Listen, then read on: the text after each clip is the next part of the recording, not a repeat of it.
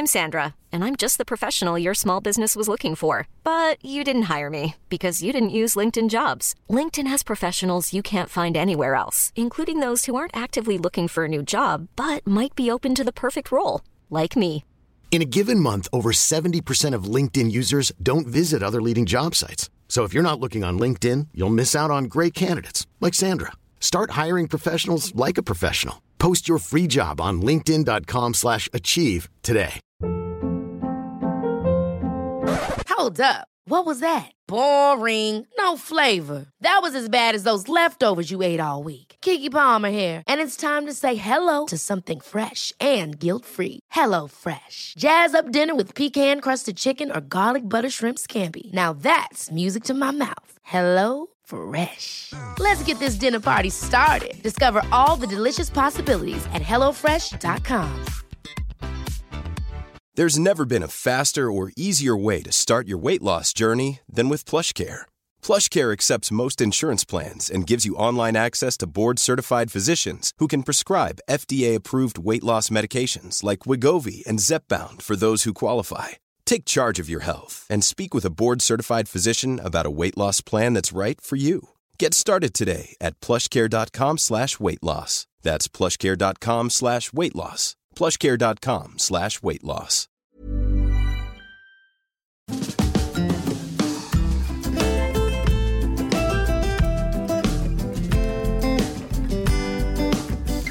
Hi, I'm Zibby Owens, and you're listening to the award winning podcast, Moms Don't Have Time to Read Books. Thanks so much for listening to my podcast. If you like what you hear, please follow me on Instagram at Zibby Owens and also at Moms Don't Have Time to Read Books, and sign up for my mailing list at zibbyowens.com, where I'll always keep you updated on what I'm up to. Thanks so much for listening. Enjoy it. Today's episode has been sponsored by Minnie Rose, which is an amazing sweater cashmere company, which I am just obsessed with. It's named after Lisa Goldberg's grandmothers, whose names were Minnie and Rose. The knitwear company Minnie Rose specializes in cashmere of all styles and colors. You can shop at minnierose.com and get 10% off with code ZIBBY10, capital Z I B B Y 10. Uh, you can see some of the sweaters I've been wearing lately on my Instagram lives and, uh, and try to shop those. They're so lightweight and comfortable and they fit great. And I'm a huge fan. I interviewed Emily Henry via Skype during the quarantine, and I was a little bit late getting to this, and she was very nice about it. Emily wrote a book called Beach Read, which has been on every most anticipated summer read list there is.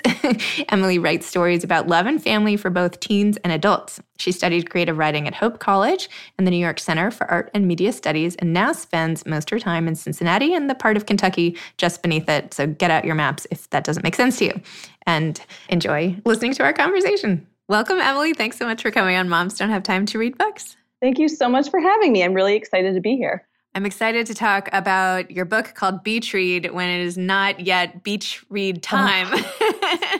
Will it ever be again? Will it ever be again? I know we're doing this in April, and yeah, I'm looking forward to your cover. yes, like seriously. A way of life. Could you please tell listeners what Beach Read is about? Yeah, so I'll do my best. I you might have noticed my book is rather long. I'm not short-winded. So the elevator pitch is always tricky for me. But the basic premise is that an author, a romance author who has recently lost her father and found out some pretty damning secrets about him and her her parents' marriage, sort of loses her belief in love. And this is obviously hugely problematic when that is how she supports herself is writing love stories. So she's really, really late in turning in her next book. She hasn't been able to write basically a single word. She doesn't know what to say. She and her boyfriend break up. She's broke because she doesn't have income from her next book. And so she's forced into a situation where she has to actually go stay at her father's secret second home, which is a beach house on the shore of Lake Michigan, which I have gotten some reviews where people are like, I didn't realize this was going to be like a lake book, which if you haven't seen Lake Michigan, you do need to Google it right now, probably to know that it looks like the ocean. So it's very much a it's a very similar beach town vibe, at least in the summer. Winter is a whole different ballgame. But she's living in this little beachside town in this house that has all of these traumatizing, triggering pseudo memories for her. And she realizes that next door her college rival from her creative writing program has been living. He's become a very successful literary fiction writer. He's sort of a darling of the industry. He's done everything quote unquote right, has his MFA. I honestly can't remember if he has his doctorate. He might have his doctorate. And they've always had sort of a contentious relationship where she's felt that he looked down on her and she's found him sort of arrogant and annoying. But because she's sort of there without any friends, anything to do, and really needs to write a book, the two of them hatch a plan to swap genres and see who can write in each other's genre and sell it first. He's sort of in a rut too. So they take each other on field trips to kind of teach each other about what it is they do and how they research for their books. And I don't know, they may or may not fall in love. It's hard to say with a book categorized as romance. Um, but yeah, so that's the basic pitch. It is to me it's like very much a warm hug. There there are some darker themes too. I truly cannot write a book without talking about grief and death for some reason.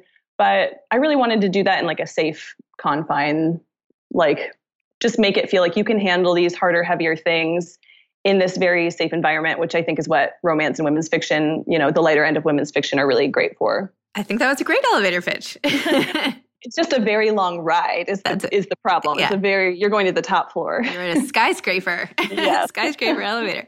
I was struck by the theme of loss and how the main character had lost her dad and and like her mother having battled cancer and there was a lot of there was as you say a lot of serious stuff mixed in with the the flirtatiousness and all the rest. And I, it made me wonder if something in your life had led you to write about that, if you had lost somebody close to you, or if it's just a literary device that you like to use. Tell me more about yeah. that. It's kind of interesting because my second YA novel also was about a girl who'd lost her father. And I'm very, I feel very, very lucky that my father, both my parents are still living. I have lost people, but no one as integral to my sense of self so far. But it is obviously one of my greatest fears. And it's something as soon as I could really comprehend death, it's something that I started worrying about because I'm extremely close with my parents. They're, you know, they're very, very young and fit in my eyes, but they're also, you know, they're in their 60s now. Don't don't tell them I said that. And yeah, I, am I'm, I'm super close with them, and I've I've lived in fear of that sort of, and it's kind of strange. But I think I started really writing about death when I lost my childhood dog. Was when I started really thinking about that. It's kind of strange, but for someone who's fairly introverted, a dog is such an easy best friend because there's so much silence. there's so much just complete understanding without socialization, which is kind of funny. But that really stirred up a lot of the fears that I think I had been suppressing. And so it's something I spend a lot of time thinking about and trying to not think about. But writing has definitely been my way of coping with the things that I'm afraid of. And I did, I think around the time that I wrote this, I did have a family friend who had been diagnosed with cancer. And, you know, she's doing really well now. That's been a few years actually since I wrote this book but yeah, I mean, it's it does kind of feel like when something happens, it all happens at once. And I, I kind of wanted to investigate that because that's a really hard place to come out of when three or four things go very, very wrong in life instead of just one. And you you just feel like it's really it's really hard to feel hope at that point because if just one thing really falls off kilter in your life and is out of whack you can still have hope. But when you just start seeing thing after thing hitting you while you're down, it's really hard to start thinking forward to a time when you won't feel like that. And I think also like, you know, I'm a, I'm a fairly anxious person and I think the main trick of anxiety is it it keeps you living in the past and the future and I think for this book it's like, you know, the message I think that I really would want people to take away is to find ways to grab hold of happiness in the dark because it's really easy to worry. It's really easy to think forward or think back to the things that you have been through. And not that that's bad. You have to reflect and you have to face your emotions. But I also think it can feel my phone thinks I said Siri for some reason. um, no Siri, you're not welcome here. Yeah, I think it's just it can be so easy to to not allow yourself any little scrap of happiness or, or to feel almost guilty feeling any happiness when you're in the middle of that. So yeah, I think it's it's something that I have been wrestling forward with in a way. It's like not my present. Like I said, I have I have lost people and I've lost pets. but I think the the people who I'm most fearful, I know, you know, it's inevitable. Someday we all have to live without our person who has shaped us the most. And yeah, I just I want I'm always looking for ways to find beauty and meaning in the things that are the very hardest, I guess. I worked on this piece of fiction a little while ago and I was talking to my husband about it and I was like, all right, well, I think I'm going to have the main character's mom die. And he was like, you can't do that to your mother. And I was like, well, it's not about me or my mother. And he's like, it doesn't matter. She's going to take, she would take it that way. Like, yes. don't, you can't do it. So I was so thinking funny. that as I was like listening to you talk, you know, how in two books you've lost your father and yeah. what he must think reading those. And, you know. Yeah. you know, I think I we're so similar. I think he actually probably exactly understands what's happening. I think it's probably a little bit it's a little bit funnier because I do think I've written a couple of bad mom characters and my mom's wonderful. so I think that's and she's also like we we have a lot in common, but she's more different I think from me than my dad is. So I think that's probably the funnier thing is when she's reading a bad mom and usually in my acknowledgments I always try to give them a little shout out so nobody thinks that I'm writing about my parents. Yeah. So, I mean, I think that's a really good point that your husband made. I, I have, I guess, put them through the ringer. I also just, they also, they haven't read Beach Read yet. They just know it's a romantic comedy, basically. They know the pitch, they know everything that's on the internet. But it's kind of funny because when I told my mom that I'd sold the book, I like actually never tell them what I'm working on until it's sold. But when I told her I'd sold the book, she was sort of like, "Oh, I'm so happy you're finally writing like a comedy and you know i'm really excited because you're so good at the humor stuff in your books but i you know i'm just kind of like looking forward to something that's not quite as heavy. And so they're they're in for a rude awakening that's what i'm saying really. No it is funny though. I mean it's a it's a little of everything. It's like life. I mean this is yeah. you can have a great sense of humor and have bad things happen and in yeah. fact, that's probably one of the best tools you can have to get For through sure. a time like that. So For sure. It's a really tricky time, I think, humor wise, because with people who already know me and are very close with me, you know, I I, I, can go to a fairly dark place, I think, with my sense of humor as a coping mechanism. But so many times, you know, I'm just like on Instagram and I'm like, should I share something? And I think of like a joke I want to share and then i just think like it's it's really hard to know. You don't want people to feel like you're not taking anything seriously or you don't understand the fear that they're living in because you're finding this really mundane stupid way to joke about what's going on. But i think yeah for a lot of people humor is kind of the greatest coping me- mechanism. So for me it certainly is.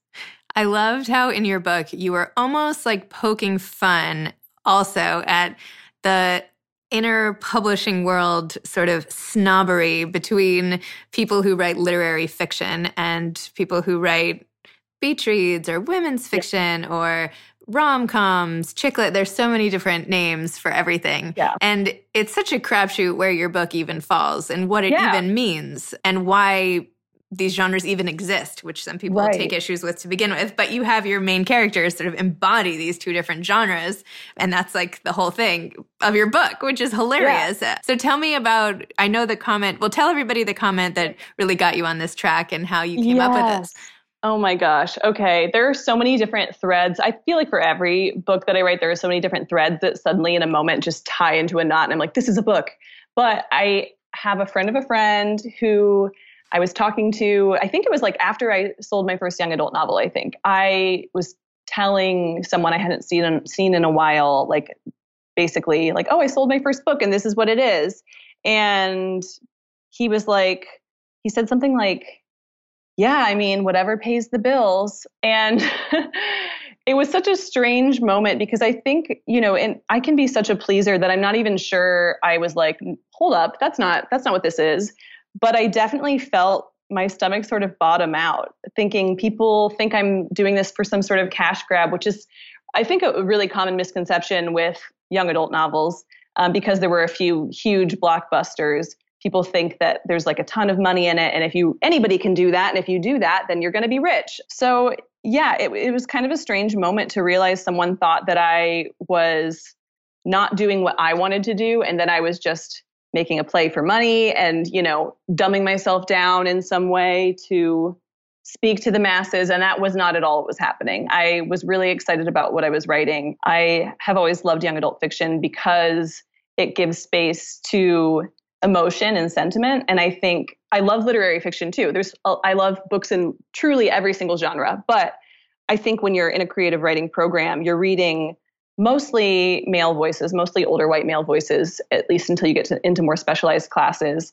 And in general, you're reading a, a more traditionally masculine, I don't know, approach to writing, something that kind of strips away emotion. I, I, I guess I guess you just think of Hemingway. All of his sentences are super sparse and brief and concise, and you know he's like he's not going to tell you what his characters are feeling, and probably thinks like i'm not doing my job if you can't figure it out. I'm not sure. I don't know what he thinks. But yeah i think you know i've been drawn to fiction that really leaves room for emotion and that doesn't say like this isn't art if people are feeling things or this isn't art if there is drama if there is romance anything like that. So yeah i think that comment to me was like you don't understand like that this is something i, I really love and respect and believe in and have thought through. It's not just me making a cash grab. And frankly, I don't think that's even possible. I don't think you can like hate Twilight and then be like, oh, but I could do that and then sit down and write Twilight. I don't think that's possible. I think you're only capable of writing what you are capable of writing. And, you know, you can parody something.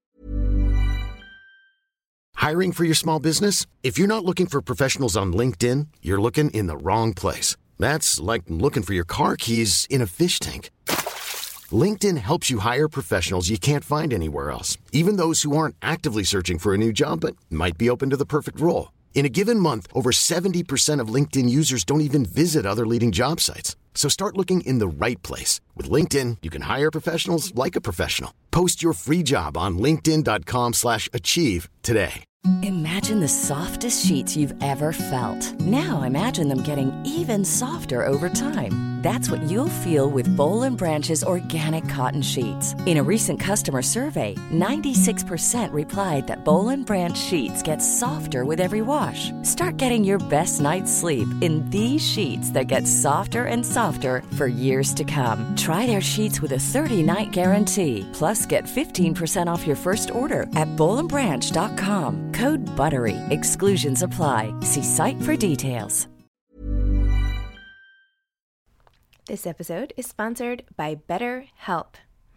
Sometimes we all have stuff we need to get off our chests. Even if we don't think it's interfering with our daily life, there are some things you just haven't processed, be it grief or trauma, eating disorders, anything. It might be time to work on those things, and I have a solution for you therapy. Online therapy by BetterHelp. It's designed to be convenient, flexible, and suited to your schedule. I took the brief questionnaire online where there were, I don't know, 20 questions. It didn't take long at all, maybe three minutes. And then I got matched with a therapist who could help me work on whatever.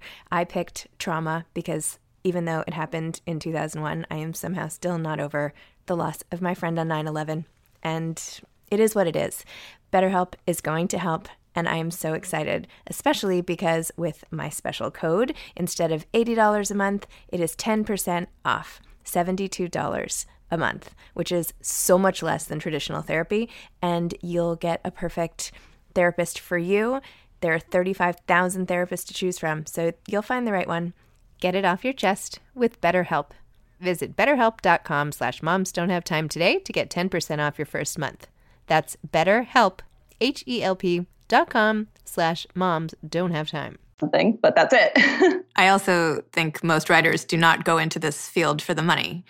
No. Or if they do, they need to like turn around and walk out again. I mean, it's yeah. like winning the lottery if you have a book that is yeah. like really financially successful. People do it, I think, and I'm sure you, you, would agree, they do it for the love of what they're doing and the yeah. craft and the need to, I don't know, connect or share their stories yeah. or whatever. So I don't know. I kind of want to, I'm not happy with the person who said that to you. Um, yeah, I um, see a little bit of violence in your face, Zibby. no, I'm sorry. I know it's annoying. I mean, it's really an yeah. a huge accomplishment to sell any work of fiction or any book and to spend that long and work on it and see it published. It's amazing. So, I don't know. I feel like it's it's like how the Oscars celebrate like small indie films a lot of the time or very artsy or things that maybe the most people haven't gone to see and then the movies that right. everybody has seen don't even get a second look at for the Oscars. Yeah. So you know, it's like the court of popular opinion and and then the awards. So I yeah. don't know. I, I think there's there's room for everything is all I'm saying.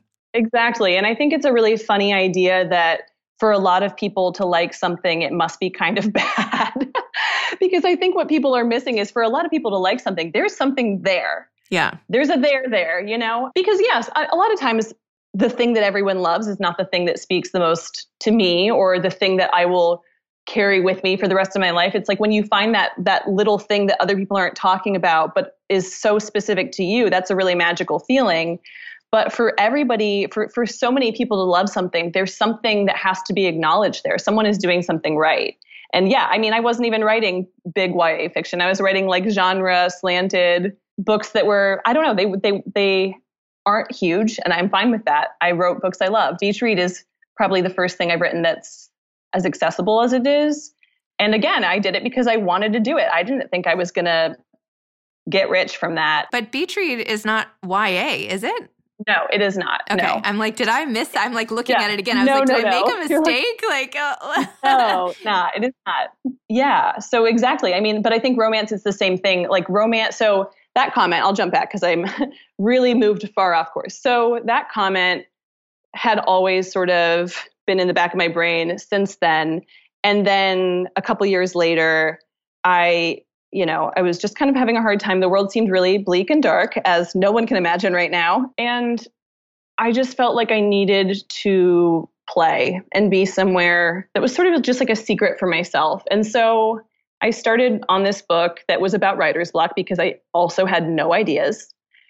And I was like, well, I'll just write a book about writer's block, but I'll set it in this world that I want to be in right now, which is a warm beach town with like a lovable cast. I'll just kind of throw in the ingredients that I'm really craving, even though I don't have an idea.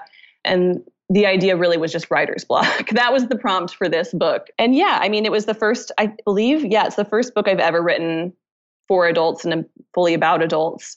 But I was just writing it for myself. And that's always the best policy when you can do that. I don't think you can always do that. Sometimes you owe someone a specific book, you know, but it was a really wonderful experience because it was something I didn't even tell my husband what I was working on every day. I would just go into my office and work on it for a few hours and it it came together really quickly and I just set it aside afterward because I wasn't working in the adult space and I didn't know if it could be anything.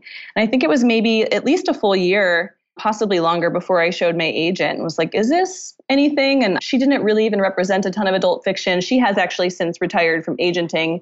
So I have a new agent who is perfect for this project and the things I want to do moving forward, but she was really encouraging and she's actually also a writer who's represented by my current agent. So when the time came to find a new agent, she was like, this would be such a good fit. But yeah, so so I moved into adult kind of just because it was what I wanted to write, the same way that I was writing a young adult because it was what I wanted to write. It's not about anything other than the story that I had in me at that time. and how did you tell me the story of selling your first book and your YA book? And Yeah. So my first book, basically, okay, a couple years before that, I had queried for which I, I people listen to this podcast, so they basically know the beats of things. But if anybody's tuning in for the first time, querying is basically you pitch your book to agents in an email. So I had queried for a book probably a year before I actually ended up getting an agent and didn't really get any good responses. And then I kind of went back to editing the book and editing the query because I think the query was kind of the biggest problem there. And I sent out kind of on a whim, I was like, okay, I'm going to send out one query just to see if my letter is any better because I think I was having a really hard time pitching the book. And so I sent out one to an agent who seemed very cool, but I didn't know a ton about. She just seemed great. And within, you know, usually the, the response time is pretty slow in this industry because there's a lot of re- reading involved. But she responded in like an hour and was like, I want to see the full manuscript, please. And then I went back to her like query tracker profile where you can kind of read about the agents and realized that she was like the number one most responsive agent at that time. She was very young and hungry. So I was like, oh no, I sent this to one agent and now I can't, you know, send it out to a million more and find out like what's going to happen. I don't know. It was just like kind of a tricky situation. So I sent it to like five more agents. But by the next day, she offered on that book, which was a very different book. I did not end up selling it. So we worked on, she offered, I accepted. She was the best. She was perfect for me. We worked on that book for a few months, just kind of cleaning it up. She was a really great editor as well. And we took it out. It was a YA novel and we took it out and got good responses about the writing, but not really about the genre. It was sort of a contemporary fantasy, which was sort of oversold at the time. So while it was out on submission with publishers, I had an idea for another book and I just wrote that without, again, telling anyone because that's sort of my MO. So I wrote that pretty quickly, kind of in the, the fervor of manic drafting that I love so much. and then I sent it to my agent and was like, I don't know, should we work on this while the other book is on submission? And she was like, oh, we need to try and sell this instead. Like, this is fresh, this is new, no one's done this. So we took that out. And actually, one of the editors who'd really liked the other book ended up buying it within a month. So that was really wonderful. And it all happened like a lot faster than I expected it to yeah, and it was it was super exciting. I was living with my parents at the time. I'd like graduated college and moved home to try and save money while I was paying off student loan debt. And my boyfriend, who's now my husband, was also like living with my parents basically. And we wanted to get married, but we just had no money and like no, no prospects. And suddenly things just sort of came together in a really great way where like he got a new job I sold my book. We found the perfect little apartment, and it was like just the best, just the best month. That's awesome. I like hearing stories yeah. that end happily like that. yeah, yeah. And you know, it's obviously not just a smooth road after that. It's, you know, my career's been all over the map already. And I, I feel like it's just starting. And, and you're so young. You, I mean, I'm, I'm not even get, I'm not going to ask how old you are. I feel like that's rude, but you must be I'm under, probably a little bit older. Are you under 30? just barely. Okay, not for right. very long. Okay, I'll say not okay. for very Long, Okay.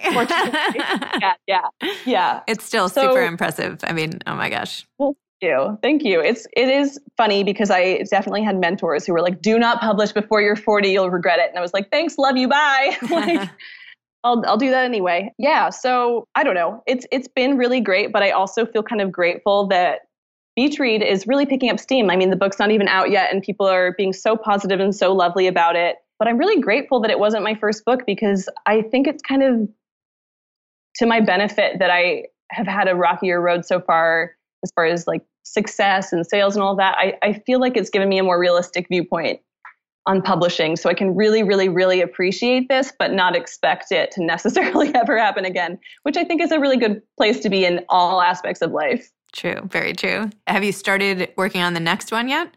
Yes.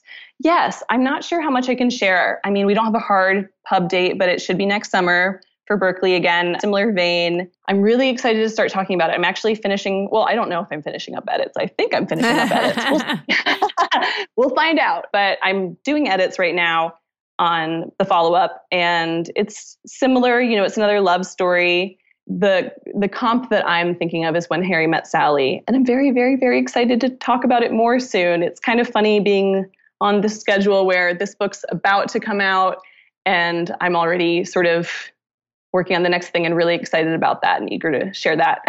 That's it's, awesome. It's always kind of a funny schedule, but yeah.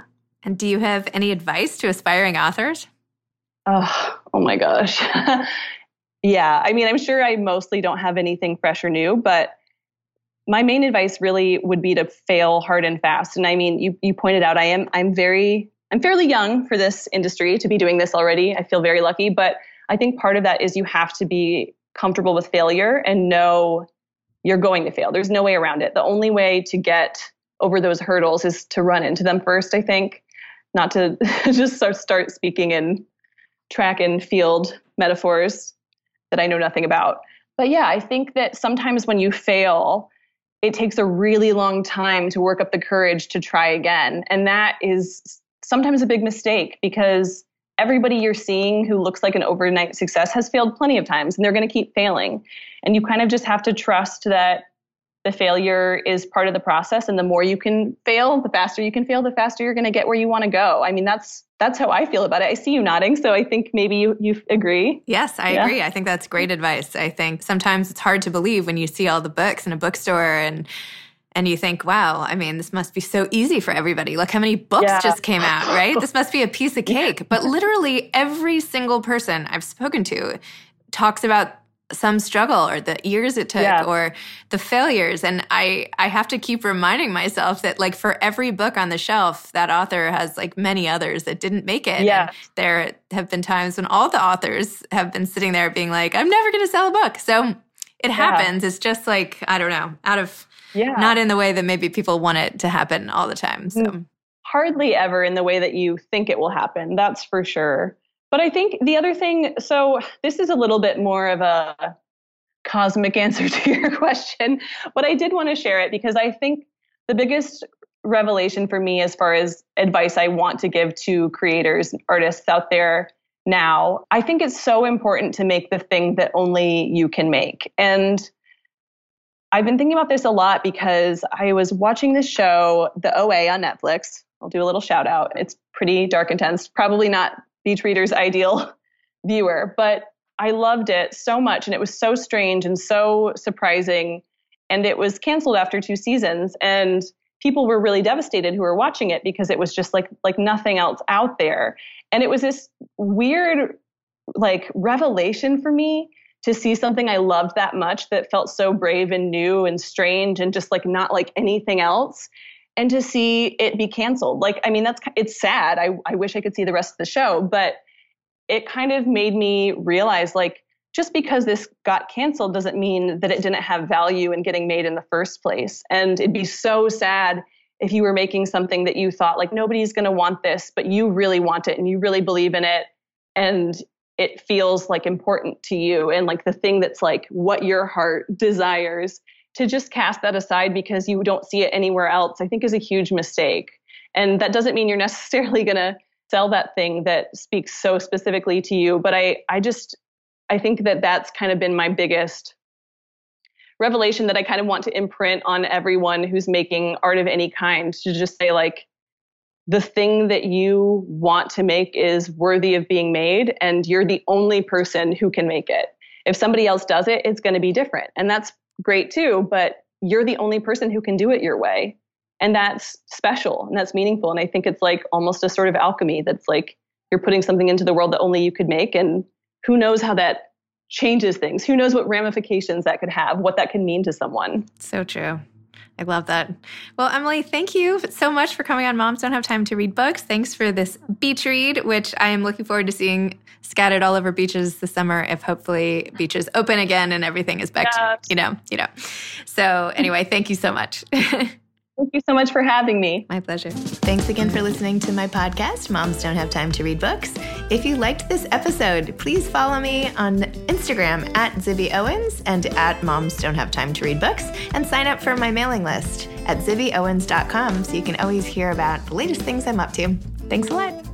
Today's episode has been sponsored by Minnie Rose. Check it out at minnierose.com and get 10% off with code ZIBBY10, Z I B B Y 10. And go shop for some sweaters. Thanks so much to Steve and Ryan at Texture Sound for the sound editing. And thank you to Morning Moon Productions for providing this fantastic intro and outro music. Thanks for listening. You could always email me at zibby at zibbyowens.com.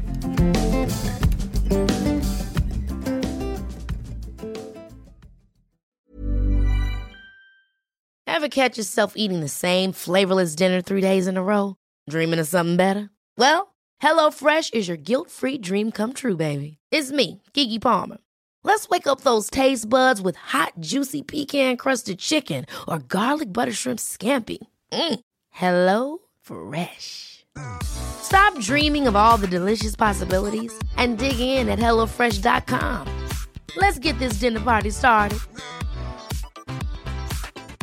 Hi, I'm Daniel, founder of Pretty Litter. Did you know cats tend to hide symptoms of sickness and pain? I learned this the hard way after losing my cat, Gingy. So I created Pretty Litter, a health monitoring litter that helps detect early signs of illness by changing colors, saving you money and potentially your cat's life. Pretty Litter is veterinarian developed, and it's the easiest way to keep tabs on your fur baby's health right at home. Go to prettylitter.com and use code ACAST for 20% off your first order and a free cat toy. Terms and conditions apply. See site for details. Even when we're on a budget, we still deserve nice things. Quince is a place to scoop up stunning high end goods for 50 to 80% less than similar brands. They have buttery soft cashmere sweaters starting at $50, luxurious Italian leather bags, and so much more.